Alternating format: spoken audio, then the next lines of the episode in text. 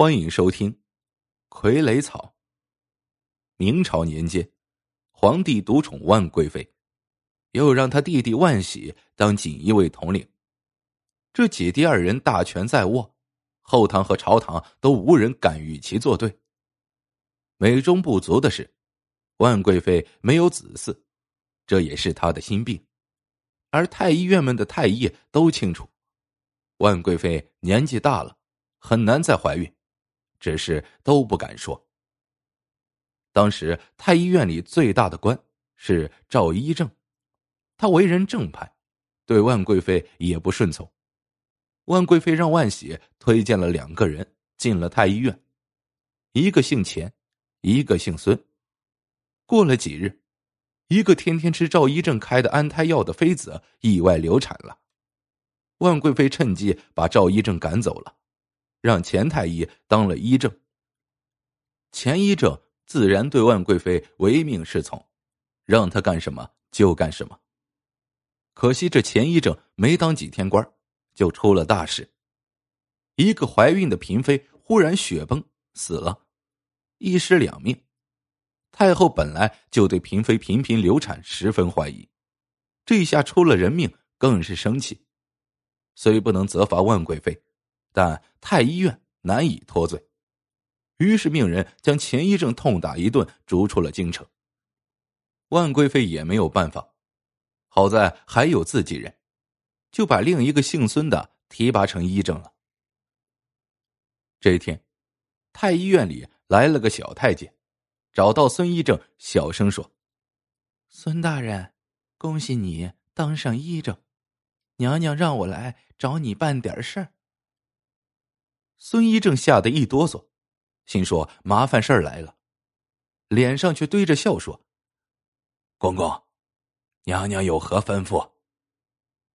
小太监声音更小了：“孙大人，娘娘让你配点药，就是之前钱大人配的那种，不过这次不许死人了，否则娘娘也难以善后。”孙一正暗暗叫苦。他和钱医正能得万喜推荐，固然是因为医术好，但最重要的是，他俩在民间时就是有名的落胎医生。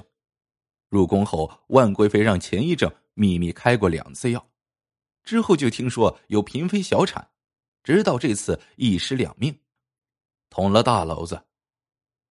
孙医正试探着说：“公公，这落胎不死人，在民间下官。”可说是十拿九稳，可在这宫里，实在是没有把握呀。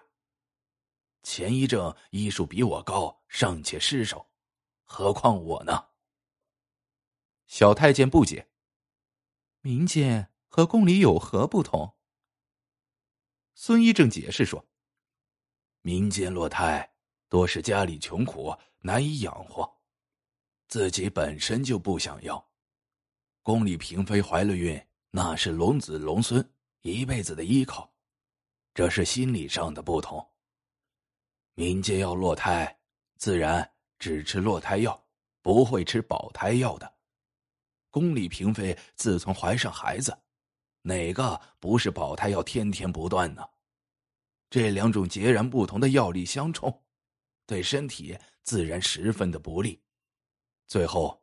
民间农妇平时劳动，身体强健，这宫里的嫔妃个个娇弱万分，怎能相比呀？有这三条，在宫里落胎而不死人，实在，实在难以保证啊。小太监虽然觉得孙一正说的有理，但他也管不了这么多。孙大人，道理咱家都清楚，可娘娘说了。落不了胎，你就等着完蛋；落胎死了人，太后出手，她也保不了你。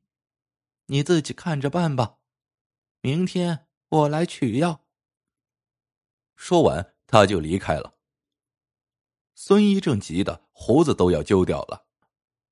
这时，在太医院里照料药铺的司药监路过，忍不住问：“大人，何故如此模样？”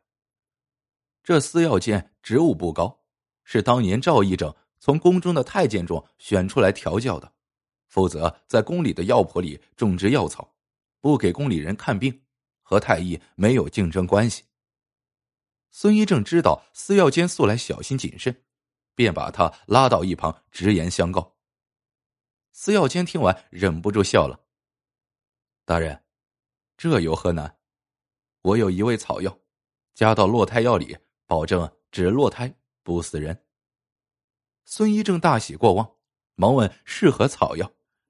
司药监却笑道：“这不能说，你只管让我熬药就是了。”孙一正知道这是人家的独门绝技，人家不说也不能勉强，便立刻表态：只要真有效果，自己一定不会忘记他的情分。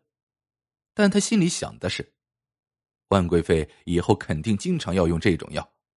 自己这医正若想当得久，必须得跟司药监长期配合才行。孙医正配好药后，交给司药监。司药监在自己屋里熬好药后，将制成的药粉交给了孙医正。刚好赶上小太监来取药。小太监走后，孙医正忐忑不安的等着消息。奇怪的是，这次既没听说有嫔妃小产，更没听说死人。孙一正偷偷询问司药监，司药监笑了笑，说道：“没准万贵妃是留在手里备用，并非是有嫔妃怀孕呢。”孙一正也觉得只有这种可能，松了口气，说道：“不用最好，不用最好。”